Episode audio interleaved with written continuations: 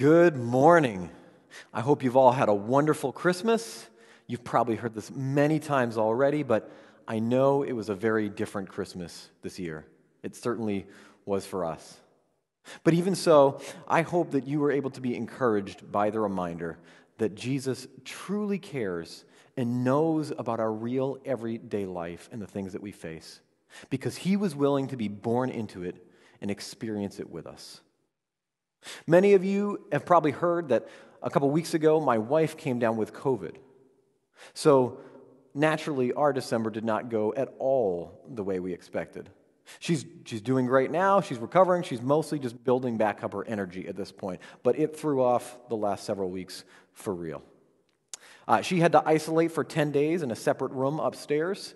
Uh, this is the longest that I have not seen her since we got married, and certainly the longest that our girls have ever gone without being with their mom. And so before I jump into the message, I just want to say two things about that. First, so many of you made us meals, dropped off gifts for my girls on the doorstep, offered to go to the grocery store or pick things up for us, and texted and called to check in and see how we were doing and let us know you were praying for us. Thank you. Thank you so much. Uh, we felt surrounded by your love and support, and it was so meaningful to us. But I also want to say that if you're a single parent watching with us this morning, I just tried to do what you do all the time for about 10 days. And I had a lot of help along the way, and yet I felt like I didn't have a single minute for 10 days where I could have done something just because I wanted to. And at the end of it, the house was an epic disaster.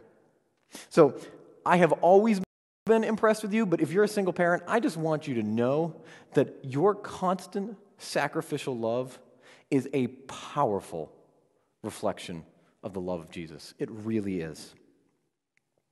Now, as we move on, I, I want to actually start us off rewinding back to Christmas Eve. A couple days ago, if you joined in with us for our Christmas Eve service, you probably heard Pastor Kirk talk about Joseph and how Joseph was a guy who faced a lot of disappointment, a lot of unmet expectations for his life. Things didn't really go the way he planned. I mean, first of all, as Pastor Kirk mentioned, suddenly his fiance is pregnant. Probably not a surprise that anybody wants. But even after, you know, God has sent an angel to speak to him and he started adjusting to that new expectation, then the Roman Empire declares a census, and Joseph and a pregnant Mary have to travel all the way to Bethlehem to register in that. So I imagine that this whole trip just felt like a huge diversion to their real life.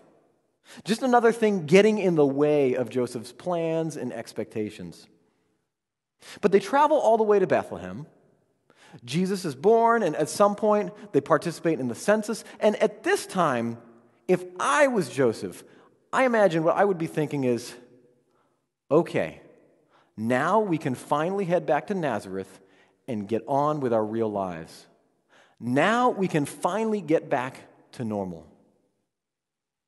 But right then, if you look at the Gospel of Matthew, where the story, it's one of the places where the story of Jesus' birth is told. If you look at chapter 2, verse 13, right after the story of the birth of Jesus, it says, After the wise men were gone, an angel of the Lord appeared to Joseph in a dream.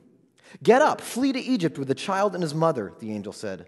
Stay there until I tell you to return, because Herod is going to search for the child to kill him.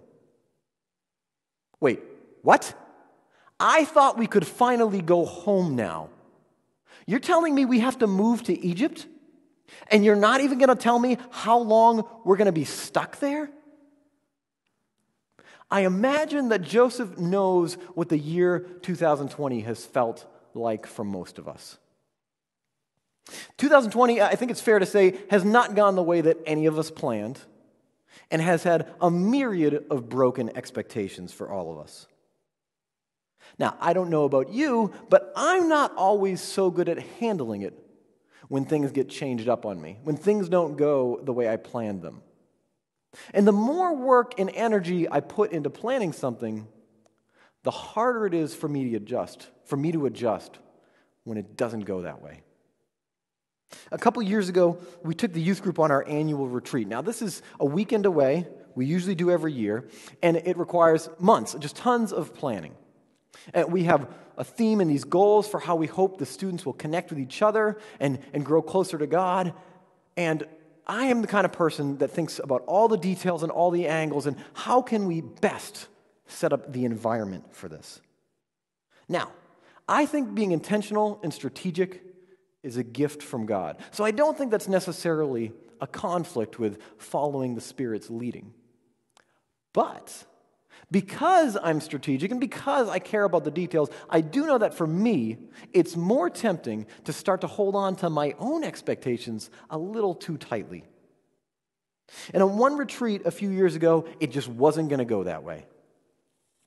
We had some logistical issues that caused us to leave a little late from the church. That made us get into extra traffic on the way. It started snowing, there was a storm, so that slowed down the drive. And there were more complications when we stopped for dinner as well. I think by the time we finally arrived, we were about two hours behind schedule. We had planned out the entire opening night and everything about it for months leading up to that. And I had to quickly and just on the fly adjust everything and just see whatever I could fit in. Nothing went the way I expected. And I switched gears into survival mode and just hoped that we could make it through the night and get back on track the next morning. A little after 2 a.m., when almost everyone had finally gone to bed, before I went back to my cabin, I grabbed Becky Jones, one of the other youth leaders. Now, Becky has known me for a long time, and so she knows she can be totally honest with me, even if I'm not going to like it. And so I said to her, Well, that went nothing like we planned it, and it felt like a total disaster. But I need another perspective. You don't need to make me feel better, but I need to really know where we're at as we go into the rest of the weekend. So, did tonight go as terribly as I think it did? Or was it somehow maybe okay? At that moment for me, the range of possibility was terrible to maybe okay. But the ceiling was definitively maybe okay. In my mind, there was no hope that it had gone any better than that. But when Becky responded, she said, I actually think tonight went really well. And then she proceeded to list out a number of specific examples about our group and about different students and how she had already seen people starting to get impacted in meaningful ways. And after she listed off a number of examples, she said to me something like this I think it's just hard for you to see the reality right now because nothing went the way you expected. And she was totally right. When my expectations get broken, my first move is to try to figure out how I can get everything back on track. Which makes it hard for me to remember that Jesus is not surprised by this change in circumstances like I am. And that no matter how things have changed, Jesus is still at work in the middle of it all. And I think it's very tempting. It could be tempting for many of us, I know it could be for me, to go into the new year with this type of mindset. We're finally about to wrap up this disaster that was 2020. And so here comes 2021, a brand new year. Maybe this is a chance for a fresh start. Maybe we can get back to our real lives. Maybe we can get back to normal now. And if you're feeling that way, I don't want to crush your hopes. But God has been challenging me not to let my hopes get wrapped up in my own expectations. And He's been reminding me to put my hope in the fact that He will be at work in powerful and beautiful ways no matter the circumstances we find ourselves in. So I want to open up the book of Philippians this morning, and I hope this will be an encouragement to us all. Um, we're going to look at Philippians chapter 4, just a few verses towards the end of this letter. This is a book in the New Testament. If you want to open up the Bible at home, it's a little more than halfway through the New Testament. It comes after 1st and 2nd Corinthians and then Galatians and Ephesians. That's, you'll find Philippians right after that. So if you want to open up to Philippians chapter 4, we'll read that in a couple, a couple minutes, but let's pray first before we get into this passage. God, this is your living word. These are not just words on a page. This is something that you speak to us right now and into our circumstances.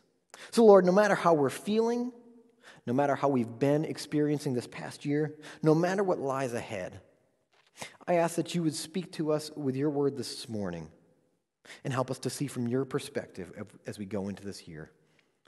I pray this in Jesus' name. Amen. All right, so we're going to look at a couple verses, as I said, towards the end of the letter, but I want to give a little context here first. So, the book of Philippians is a letter that the Apostle Paul wrote to the church in the Greek city of Philippi, which he had started several years before. And when he wrote this letter, he was not in the best of circumstances. Paul has found himself in prison, and this is not the first time for him. We don't know completely for sure which prison stint this is, but we're pretty sure the evidence points to his time in Rome while he was awaiting a chance to go on trial before the emperor. So, this is not a great situation to be in. And to fill in a little more background, one helpful thing to know about the Roman prison system is that when you are in jail in the Roman Empire, they do not provide for any of your needs. And when I say any, I mean any. They don't give you food, they don't give you clothes. They don't do anything to try to meet any of your needs. So you have to rely on your family members and your friends coming to visit with supplies, maybe sending you things, or supporting you with enough money that you can manage to pay for whatever you need to survive while you're in prison. And at this point in the letter to the Philippian church, Paul is thanking them because they sent him some gifts while he's been in prison here. But he wants to clarify that he's not just saying this to sort of subtly hint at the fact that, you know, he could really use a little more help. He's still in prison. Maybe a few extra packages would be nice. Well, he's thanking them, but really he also wants to point their hope towards Jesus. So in Philippians chapter 4, verses 11 through 13, this is what we read I am not saying this because I am in need, for I have learned to be content whatever the circumstances. I know what it is to be in need, and I know what it is to have plenty. I have learned the secret of being content in any and every situation, whether well fed or hungry, whether living in plenty or in want. I can do all this through him who gives me strength. Well, reflecting on this passage, I noticed two things about Paul's outlook here. The first is that he doesn't just have some sort of denial, you know, optimistic, naive thinking, or just like he's trying to just say positive thoughts to himself. He's not just sitting there reminding himself, Paul, prison's not so bad. Just look on the bright side. Life will take a turn for the better soon. It must, right? He, he recognizes and readily admits the real circumstances he's in. He is sometimes hungry. He feels the physical pain of genuinely not having enough food to eat. He knows what it's like to go without having his basic needs met. But Paul also doesn't go into despair. He's in a difficult situation, and that has a real impact on him, but he doesn't believe that's the whole story. Because Paul believes that there is a power at work stronger than his circumstances. In the Greco Roman culture that Paul lived in, the general belief about the world was that things are the way they are, and life goes the way it does because there are all number of forces at work in and on the world. And these powers all compete with each other and combine together and whatever the result that's how life goes as we end up experiencing it. This is why someone in paul's time might go to a fortune teller or a sorcerer or make a sacrifice to any of the various Greek or Roman gods because they were trying to find a way to get some of those powers on their side. How can I get some of these forces to work for me, to improve my situation? But Paul sees this all a little bit differently. Well, he would agree that there are many different factors and forces that affect our lives. He doesn't see them all as being quite so random and definitely not equal in power. And that's why he says, I have learned the secret of being content in any and every situation. I can do all this through him who gives me strength. This word strength here can also mean power. And what Paul is saying is, I can put my hope in the power of Jesus because that is stronger than the power of my circumstances. Now, this verse is sometimes translated as, I can do all things through Christ who strengthens me. And it's very easy to misunderstand this verse or to take it out of context. It's often been used to convey the idea that I can do anything in the world if I just have enough faith.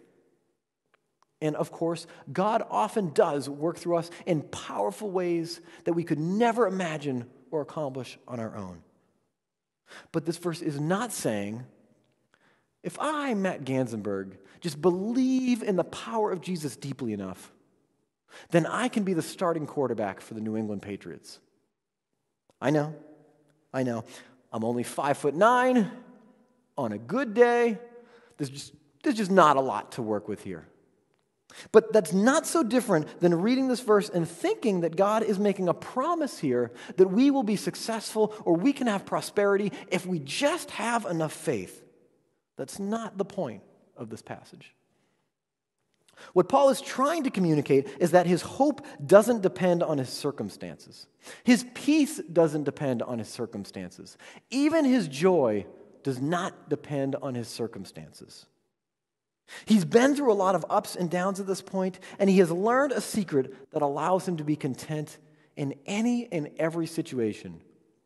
And this secret is that the power of Jesus is at work in him and is going to be with him no matter what circumstances he finds himself in, and it is stronger than all of those powers.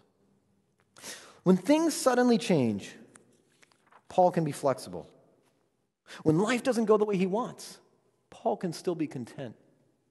When hardships and trouble come, Paul is resilient because Paul trusts that Jesus is going to be with him, that Jesus is going to be building him up, that Jesus is still able to use him for good, and that Jesus is always building his kingdom no matter the circumstances. Jesus is always building something, even in the middle of our broken expectations. And the focus here in Philippians is on the strength and power of Jesus. But this is also very closely connected to the love of Jesus, which is why, in another letter that Paul writes to another church, as he talks about how we can live out the love of Jesus, he says, Love never gives up, love never loses faith, love is always hopeful, and love endures through every circumstance. The love he's talking about, the love he's encouraging us to live into, is a love that we first have to receive from Jesus because both the power and the love of Jesus are never limited by our circumstances. This past year has been full of difficult circumstances and broken expectations for all of us. But that doesn't mean that Jesus took the year off. There is a reality greater than our circumstances. And Jesus has still been working in us, building each of us up, and building his kingdom even in the middle of all that has gone on in 2020. A couple weeks ago, I read an article by a pastor and leadership guru, Carey Nieuwhof. And the article uh, was titled, Why You Should Lower Your Expectations for 2021. A very uplifting title, I know, but it caught my eye, so I was reading it. And actually, he was not trying to be a downer, but the point he was making really overlaps with this passage from Philippians. He was essentially, essentially trying to encourage his readers don't put your hope into the new year just magically solving all your problems. Don't expect that 2021 is somehow going to bring us back to the perfect situation. Please don't put your hope and expectations into circumstances. And I'm going to paraphrase this part a little bit, but what stuck out to me most was a sentence where he said, In difficult situations, great leaders can face the brutal facts for what they are, but still hold on to hope in something greater. Now, I don't know whether you lead people, you might be leading a project, or you're just trying to figure out how to lead your own life. But I think this is significant because it's essentially what Paul did when he was in prison. It doesn't help to deny our circumstances when they get difficult and pretend they're not so bad and try to force our expectations back on the world. But we also don't have to fall into despair. Because we have a hope in someone who is so much stronger and so much more powerful than any circumstances that we can face. This past year has felt chaotic, it's felt frustrating, it's felt discouraging. For some of us, it's felt frightening and even heartbreaking. And I don't want to minimize the real brokenness and the loss that we've experienced. But I also know that just like when we went on that retreat and I needed another perspective, sometimes when we're overwhelmed by our circumstances, when we're in the middle of broken expectations, we can't see the full picture of reality clearly. So I want to encourage you today, as a response to our time of worship, to take a few minutes to reflect a little bit. Reflect over this last year while remembering that God was not surprised by it. And God was still at work in you and around you and in all of it. There's going to be a couple prompts that pop on the screen in a minute. If you want to take a picture of those or you want to rewind back afterwards, I'd love for you, you to use these as a guide for reflection. So, first of all, what difficult circumstances did Jesus walk through with you this year? And don't just kind of name concepts that everybody went through. I mean, for you personally, for you, what was difficult about this year? And what did God walk through with you? Second, how did Jesus love you or bless you through others this year? Third, how did Jesus work through you to love and bless others this year? And lastly, I want you to ask God, what do you have for me as I look toward a new year? Are you challenging me to grow in some way? Are you inviting me to put something new into action? Are you offering me an encouragement that I need to hear? When we wrap up after our closing time of worship in a moment, I want you to reflect on all this stuff. You can pray through it, you can journal about it, however you want to connect with God over that. And you can save this and use it in the future whenever you find yourself in circumstances that you wish you could change. But as we turn the page to a new year, 2021 may bring just amazing things and it may exceed our greatest expectations. But it also may take a while before anything feels different at all. And we may be tempted towards even more disappointment. But Jesus keeps building even in our broken expectations. So, no matter what circumstances come our way, live in His strength. Find contentment in Him. Receive His peace. Be filled with His joy. Let Him give you the gift of flexibility and build up your resilience. And most of all, put your hope only in Jesus. Let's pray. Jesus, this has been a tough year. We have to be honest and say that all of us were not ready for this. And in varying ways, many of us have gone through a lot that was very difficult. But we know, we trust. You came into this world, you were willing to live a life among us and sacrifice yourself on the cross for us, God. And so we know that you have not been absent.